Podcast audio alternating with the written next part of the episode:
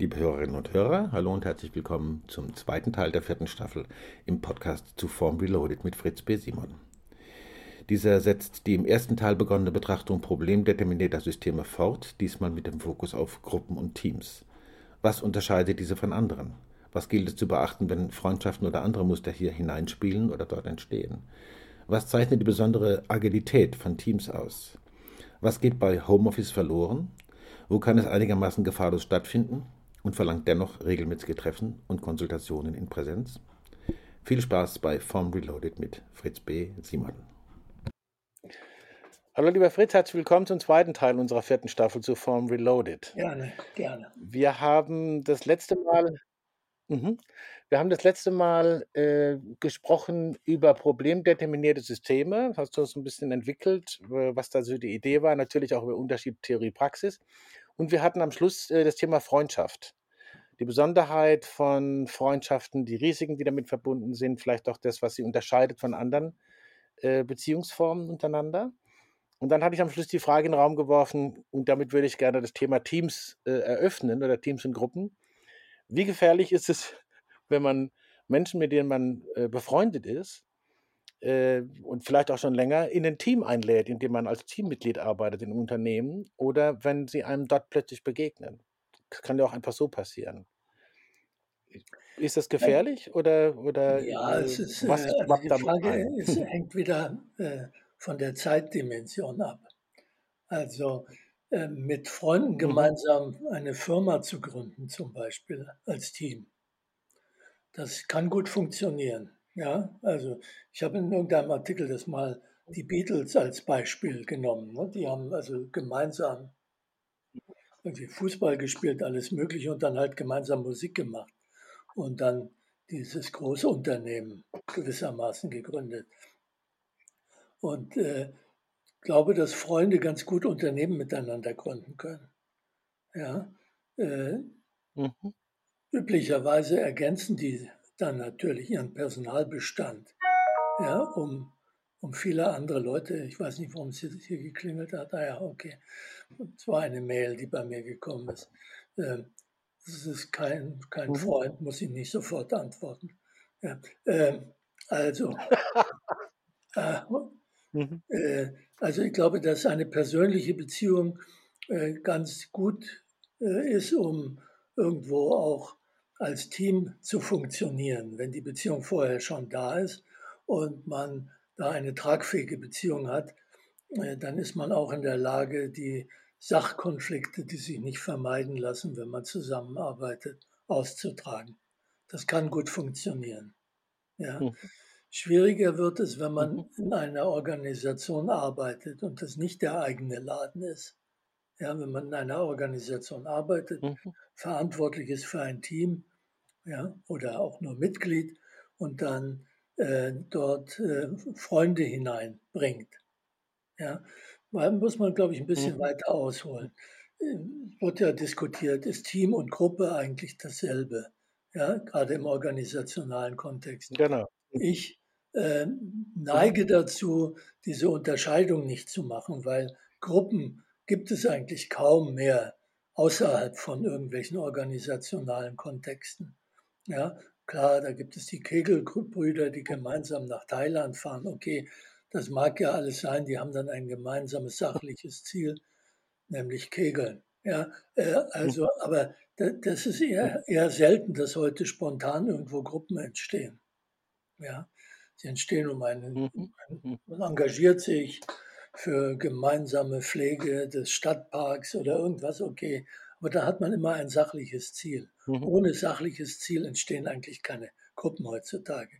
Und dann verschwindet für mich die Frage äh, nach dem Team, weil äh, wenn so eine Gruppe keinen Hierarchen hat, der dann äh, eine wie soll man sagen, eine Machtposition hat, die aus dieser Gruppe dann eher eine Abteilung macht, die aber ein Teil einer Organisation mhm. ist und in die organisationale Struktur mhm. mit ihren Entscheidungsprämissen gehört.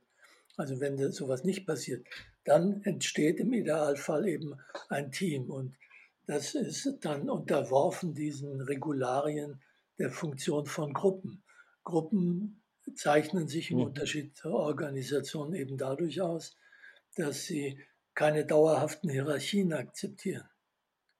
Was es schwierig macht, wenn mhm. Gruppen und Teams in Organisationen etabliert sind. Darüber müssen wir dann extra noch reden. Mhm. Ja, also letztlich ja, ja. ist die Größe begrenzt, weil es muss eine Face-to-Face-Kommunikation möglich sein. Erfahrungsgemäß sind das so mhm. maximal zwölf Leute. Wenn man mehr als zwölf mhm. Leute hat, kann gar nicht mehr jeder über alles sozusagen informiert sein. Man muss dann, mhm. das zeigt sich bei Firmen, die dann über diese Größe hinauswachsen, dann braucht man ein Management, damit ja, überhaupt ja. jeder Bescheid weiß, worum es geht, was getan werden muss, welche Funktion mhm. wer hat und so weiter. Ja, also diese Gruppen, die müssen ihren, mhm. müssen, äh, wenn, wenn sie größer werden, äh, kommt man früher oder später an den Zeitpunkt, meist früher, dass man Organisationsformen entwickeln muss. Dann ist nicht mehr die Gruppenstruktur das Entscheidende. Mhm. Ja, in Gruppen und Teams in diesem mhm. Sinne mhm. ist halt die Egalität der Teilnehmer wichtig. Ja, äh, das heißt, mhm. wenn da Leute mit unterschiedlichen Funktionen sitzen, dann gewinnt natürlich mal die eine Funktion, mal die andere Funktion an Wichtigkeit, sodass situativ der eine mhm. wichtiger wird als der andere wichtiger. Ja, das auszuhalten mhm. und dass dann diese Asymmetrie, die situativ entsteht, immer wieder zu resymmetrisieren. Das ist eine der Schwierigkeiten mhm. in Teams und Gruppen. Ja, äh, funktioniert dann, wenn alle eine gute Position haben und das Gefühl haben, dass sie in ihren mhm. Kompetenzen gesehen werden. Nichtsdestotrotz gibt es natürlich Unterschiede mhm in der Wichtigkeit. Manche Leute sind austauschbarer, manche weniger austauschbar. Das äh, muss irgendwie balanciert werden. Das ist ein psychologisches Problem. Das heißt, um jetzt auf deine ursprüngliche Frage und diese Frage der Freundschaft zurückzukommen, in Teams hat man eine sehr starke Personenorientierung der Kommunikation. Ja, da arbeiten die Leute nicht nach irgendwelchen Handbüchern, die sie abarbeiten oder Dienstvorschriften, die sie halt äh, prozedural abspulen. Ja, das heißt, man ist sehr personenorientiert.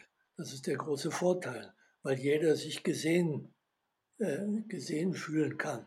Jeder wird gesehen im Idealfall, wenn es funktioniert. Das ist natürlich auch ein Konfliktpunkt, wenn das nicht der Fall ist. Ja. Das heißt, jeder kann hineingeben in die Kommunikation, was ihn und seine Kompetenzen ausmacht. Und idealerweise entsteht dann eine Kommunikationsform, die intelligentere Entscheidung zustande bringt, als jeder Einzelne zustande bringen könnte. Ja, das ist der hm. große Vorteil. Hm. Ja, und wenn man, und das ist wieder die Analogie zur Familie, wenn schnell reagiert werden muss, ja, dann müssen schnelle Entscheidungen getroffen werden, dann ist eine personenorientierte Kommunikation das Schnellste, was es gibt, alle in einem Raum. Man einigt sich oder man streitet sich und dann ist zumindest der Konflikt klar wenn das Ganze erst durch irgendwelche hierarchischen mhm. Ebenen nach oben gespielt werden muss, wieder nach unten, können Wochen vergehen. Mhm. Ja, Familien sind das flexibelste mhm. soziale System. Ja, selbst wenn die einzelne Familie sehr wohl sehr rigide sein mag, wenn sie irgendwo Mitglied einer Sekte ist in einer entsprechenden Umgebung, ja, dann kann die natürlich sehr viel rigider sein als jede Organisation. Aber Organisationen sind üblicherweise viel weniger flexibel als Familien, weil Familien kann man aus ihrem Kontext nehmen, in ein anderes Gesellschaftssystem setzen, wenn sie fliehen müssen oder so, und dann passen die sich an, ja, bewahren zweimal auch genügend, äh, um sich nicht zu integrieren im schlechtesten Fall, aber im besten Fall integrieren sie sich und passen sich an auf ihre internen Strukturen. Also was die Flexibilität angeht, sind personenorientierte Systeme sehr schnell. Nun, ich habe ja gesagt, man findet eigentlich keine Gruppen, die nur personenorientiert da sind, sondern sie haben immer einen sachlichen Zweck. Und wenn das ein organisationaler Zweck ist, dann haben wir äh, ein, eine Schwierigkeit in Teams. Einerseits müssen sie sachorientiert kommunizieren, andererseits personenorientiert. Und das müssen sie irgendwie hinkriegen, hm. beidem gerecht zu werden. Ja, ja. ja beidem gerecht zu werden. Hm. Aber wenn diese Voraussetzungen gegeben sind, dass jeder eine sichere Position hat in diesem Team und sich auch sicher fühlt, fühlen kann und auch mhm. deswegen alles hineingeben mhm. kann, was er an Sichtweisen und Meinungen hat, mhm. dann kann da eben ein Mehrhirndenken, habe ich das mal genannt, entstehen, das weit über die Kompetenzen ja. des Einzelnen hinausgeht. Und das dann eben auch sachbezogen zu sehr viel besseren Ergebnissen und Entscheidungen führt, als wenn sie irgendeiner alleine trifft oder gar die Hierarchie. Also, diese also die Personenadressierung sollte optimalerweise in der Sache. Nochmal. Nochmal? Was hast du? Ich habe dich akustisch. Die Personenorientierung. Ja. Die Personenorientierung sollte optimalerweise im Dienst der Sachbezogenheit stehen. Sie ist also nicht vermeidbar, aber sie sollte nicht zum Hauptding werden, sonst könnte ja. unter Umständen kritisch ja, werden, wenn dann Verhackungen entstehen. Das passiert natürlich in Teams. Hm. Ja, und je weniger klar diese Sachorientierung hm. ist, umso eher, ja, dass man eben dann sich befreundet hm. und miteinander in Urlaub fährt hm. und und und. Ja, und das ist äh, dann auch schon die Antwort auf deine Frage, sollte man Freunde in so ein Team holen? Äh, es wird dann unklar irgendwann, ob man jetzt äh, wirklich noch auf der Sachebene diskutiert oder ob man nicht aus persönlichen Gründen, persönlichen Loyalität ja. mit seiner Meinung sich zurückhält und dieser Prozess dann auch ja. nicht mehr. Das muss alles nicht geschehen. Ja, aber es gibt natürlich, wenn man persönliche Beziehungen hat, mhm. äh, gegenseitige Loyalitätserwartungen. Ja, und äh, die, die mhm. auch so hinzukriegen, dass man sagt, okay, von der, ich, das, ich bin zwar loyal oder ich fühle, dass du loyal bist und trotzdem akzeptiere ich deinen Widerspruch. Das kriegen setzt doch eine gewisse, mhm. ja, ich scheue mich immer, den Begriff Reife zu verwenden, aber es äh, setzt voraus, dass man mit dieser Situation umgehen kann. Ja, und dass, äh, dass man das nicht nur auf der persönlichen Ebene interpretiert, was dann womöglich an Konflikten mhm. auch entsteht. Ja, und deswegen mhm. äh, ist es immer schwierig, wenn zum Beispiel ein Paar in einem Team ist. Ja, dann äh, wird ja. immer von allen, mhm. auch wenn die beiden nicht einer Meinung sind, wird erwartet, dass die dann, was weiß ich, zu Hause am Küchentisch dann eben doch diese Teamprozesse fortführen und, und was ausschnapsen und plötzlich Mehrheiten bilden, mhm. Einflussreich werden. Also insofern ist das nicht einfach. Ich sage nicht, dass das ausgeschlossen ist. Ich kenne Teams, wo das gut funktioniert, aber ich kenne mindestens genauso viele Teams, wo das zu großen Konflikten geführt hat. Oder zu schlichter. Dysfunktionalität. Mhm. Gibt es denn noch ein anderes, äh, aus, aus, den letzten Jahren prominent gewordenes spezifisches Thema? Du hast von Sachorientierung, Personenorientierung, Schnelligkeit gesprochen, schnelle Entscheidungsfindung, alle in einen Raum. Ich würde gerne mal kurz auf Homeoffice gucken. Mhm. Äh, Homeoffice und ich nenne es jetzt mal Office Office. Ja?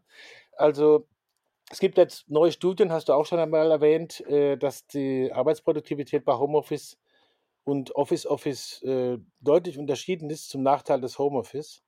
Mhm. Und es gibt ja offensichtlich auch gerade wieder Tendenzen in die Richtung zu sagen, naja, was da so als äh, ganz nett gefunden wurde, äh, scheint doch irgendwie schwierig zu machen. Und trotzdem wollen unheimlich viele so ins Homeoffice. Was ist das Risiko sozusagen oh, des Homeoffice? Was geht da verloren? Nochmal ganz konkret, du hast es ja schon angesprochen. Und wie kann man es kompensieren, wenn man quasi äh, gesetzesmäßig trotzdem Homeoffice zumindest erlauben muss ab und, ab und an? Naja, dass viele Also Leute was, äh, Homeoffice was ist erstmal, riskant am Homeoffice? dass viele Leute Homeoffice mögen, scheint mir Mhm. äh, nicht so verwunderlich, weil man kann zwischendurch in den Garten Mhm. gehen, eine rauchen, äh, die Kinder von der Schule abholen, was auch immer. Ja, also man kann seinen Tag selber gestalten Mhm. und äh, alle Arbeitgeber haben Mhm. natürlich die Sorge, dass man ihn zu frei gestaltet den Tag und äh, das hängt Mhm. wahrscheinlich vom Einzelnen ab, wie er das nutzt. Ich kenne Leute, die im Homeoffice arbeiten und da zehn Stunden am Tag vor dem Bildschirm hängen ja, und wahrscheinlich da auch ganz Mhm. produktiv arbeiten, ja, äh, wenn sie eine Arbeit haben, die Mhm. sie alleine machen können. Ja, wenn du also, was weiß ich, Mhm. äh, Ja. Software schreibst oder sowas oder ein Buch schreibst, dann kannst du das im Homeoffice äh, am Strand wahrscheinlich genauso gut machen wie in einem Büro oder vielleicht sogar besser, wo dauernd einer reinkommt und fragt, ob du mal dies oder jenes hast oder ja. Äh, also ich glaube, es hängt von der Arbeit ab. Mhm. Aber generell glaube ich, dass auch was verloren geht, weil ja, die, die, mhm. diese ganze informelle Kommunikation, die in einem Office, mhm. Office stattfindet, die wird ja reduziert. Mhm. Ja, Sitzungen Zoom-Sitzungen mhm. sind sehr viel sachorientierter als Sitzungen, wenn alle in einem Raum sind. Ja, schon deswegen, weil man immer nur einen mhm. reden hört, die anderen irgendwo stumm geschaltet sind, weil man sich nicht richtig zuzwinkern kann oder mit den Füßen einen Tritt geben kann, wenn einer wieder was Unmögliches gesagt hat. Also diese ganze nonverbale Kommunikationsebene, die ja in ihrer Wichtigkeit, auch in ihrer beziehungsstiftenden ja, und womöglich auch konfliktstiftenden Wobei Konflikt für mich eine ganz ambivalente Bewertung hat. Es kann sehr positiv sein, so ein mhm. Konflikt, dass man nicht sagt, ja, jetzt hat er wieder Mist geredet, ja, ich blende ihn einfach aus oder mich aus. Ja, dann, äh, es gibt so Konfliktlösungsmöglichkeiten, die man dann äh, womöglich bei Zoom hat. Äh, also all das, was da auf dieser nonverbalen und informellen Kommunikationsebene stattfindet, das wird rausgekürzt. Und wenn wir mhm. vorhin von mhm. Mehrhirndenken gesprochen haben, ja, dann sind das mhm. natürlich mhm. Prozesse, die viel leichter unter Anwesenden stattfinden als an einem Bildschirm. Ja, weil man kann sich ins Wort fallen. Ja, man kann eine Idee aufnehmen und irgendwo anders hingehen und muss nicht die Hand heben und sagen, ich möchte auch mal was sagen. Ja, also ich glaube, es wird eine Reduktion an Kreativität, die durch das Homeoffice geschieht. Ja? Äh, also ein rein. Homeoffice halte ich für, für schwierig. Einen, kenne ich einen jungen Mann, das heißt so jung ist er auch nicht mehr, der arbeitet in Berlin für eine Firma, die ihren Sitz in London hat. Ja? Und der arbeitet sehr viel, mhm. wie ich mir von seiner Familie habe versichern lassen. Ja? Aber der muss auch alle vier Wochen fliegt er nach London. Ja? Was natürlich ökologisch ja, ja. Äh, auch ein Problem ist, aber äh, das lasse ich jetzt mal ganz raus. Ja. Aber weil einfach diese mhm, informelle mhm. äh, Kommunikation doch wichtig ist. Und äh, Ideen, das sollte man nicht vergessen. Das ist, glaube ich, bei all denen, die das Homeoffice propagieren, äh, ein Irrtum, ein erkenntnistheoretischer Irrtum. Ideen entstehen nicht in einzelnen Köpfen. Sie entstehen dazwischen. Sie entstehen mhm. in der Kommunikation. Und zwar ist die Kommunikation dann im Homeoffice eben doch sehr reduziert und in einer Form, die verändernd wirkt, mhm. als wenn sie unter Anwesenheit in einem Raum ja, mit allem, was dazugehört, dem Ärger über den Körpergeruch des Nachbarn und den Kaffeegeruch und was weiß ich, die Marotten des anderen, die man ertragen muss. Also das äh, fördert Kreativität im positiven wie im negativen Sinne natürlich. Hm. Fördert auch die Kreativität bei der Frage, wie kann ich meine Kollegen ärgern.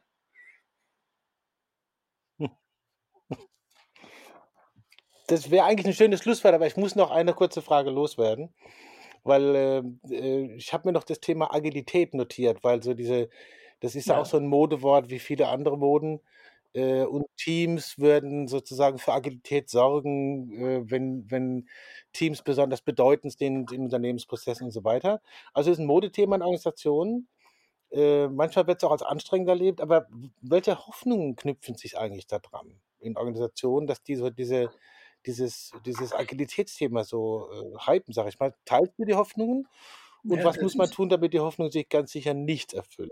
Ich, ich bin da sehr mhm. zwiegespalten, muss ich gestehen, weil ich bin ja ein alter Mann und ich erinnere mich mhm. noch daran, dass eben in den 70er, 80er Jahren äh, man die Idee hatte, man könnte Organisationen in Teams auflösen, in Gruppen und dadurch der Hierarchie mhm. entgehen. Das war so eine nach 68er Idee, ein antihierarchischer Affekt.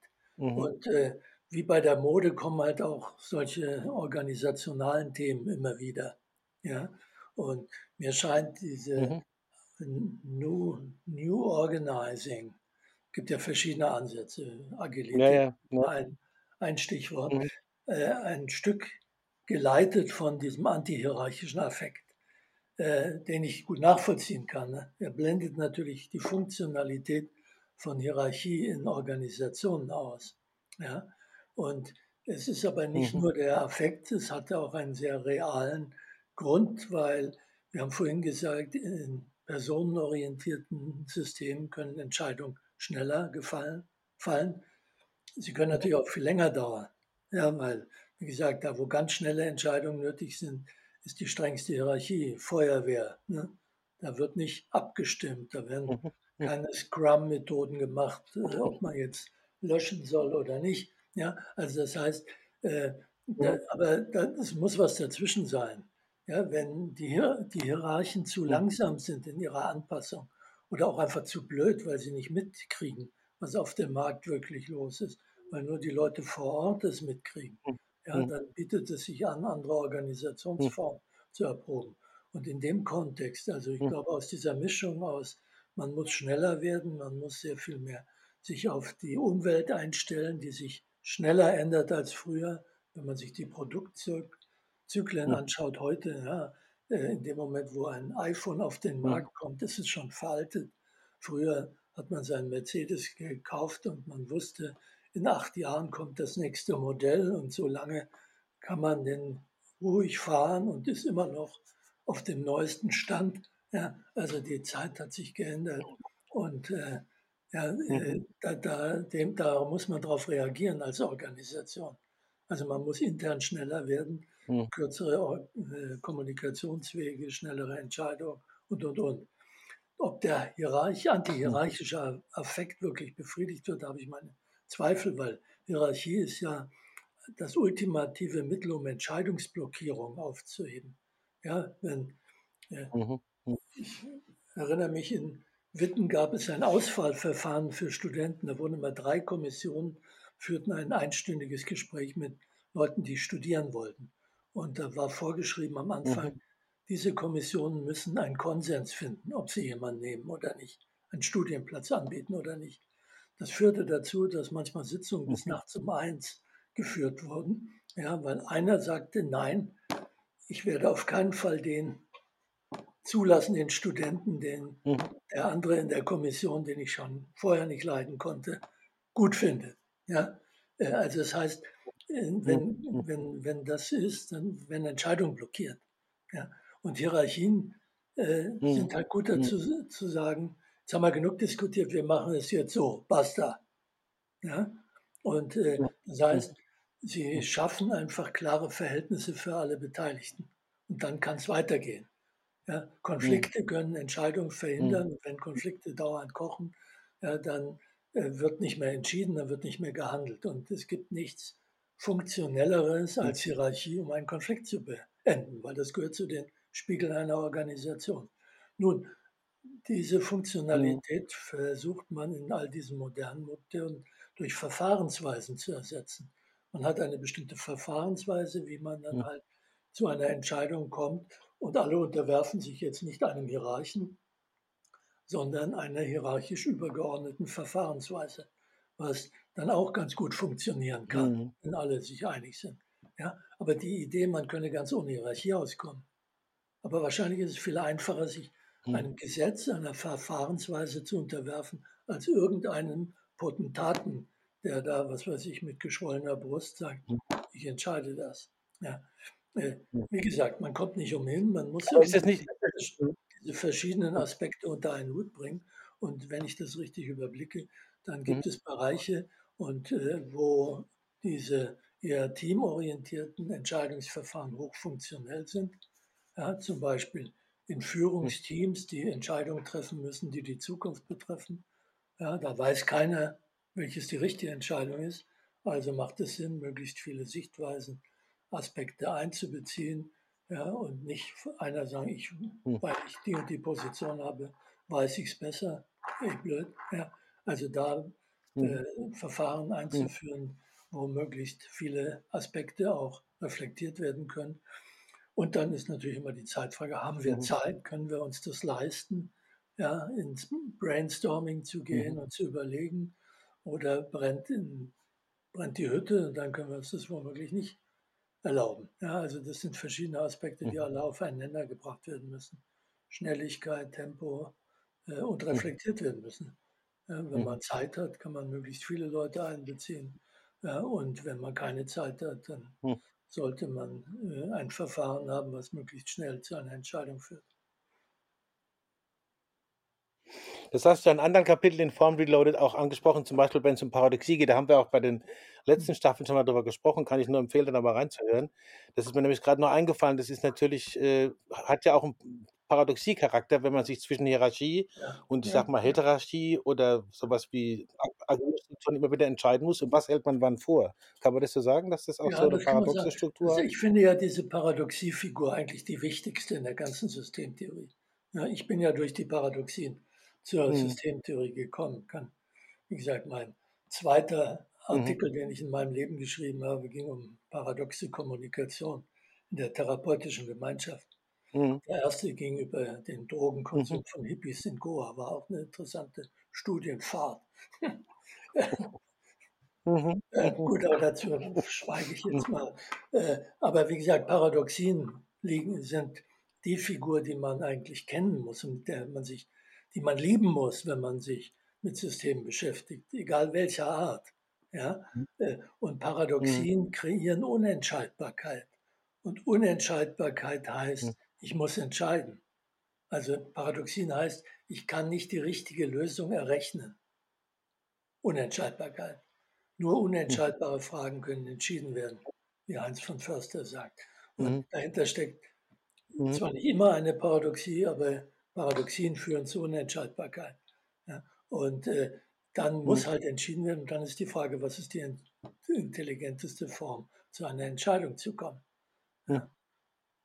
Hm. Ganz schlicht und einfach. Das heißt, ja, die Paradoxie erfüllt ihren Zweck auch dadurch, dass man sagt, wir entscheiden uns nicht, wir entscheiden uns nicht nur für Hierarchie oder nur für Agilität, genau. sondern wir halten das offen wir halten es, okay. wir hm. entscheiden uns nicht prinzipiell für die eine oder die andere Sache, aber situativ für die eine oder die andere. Das heißt, wir halten es weiterhin hm. unentschieden, damit wir weiter entscheiden können. Das nehme ich als Schlusswort. Das war stark. Ja. Ich danke dir sehr, Fritz. Ja. Wir treffen uns bald wieder zu den Teilen 3 und 4. Ich freue mich schon drauf. Vielen Dank. Okay, gut. Die Paradoxiefigur lieben lernen ein vielleicht nicht ganz unbedeutender Hinweis und vielleicht ist es auch leichter, als man es sich vorstellt. Vielen Dank an dieser Stelle an Fritz B. Simon für dieses zweite Gespräch in der vierten Staffel in Podcast Form Reloaded.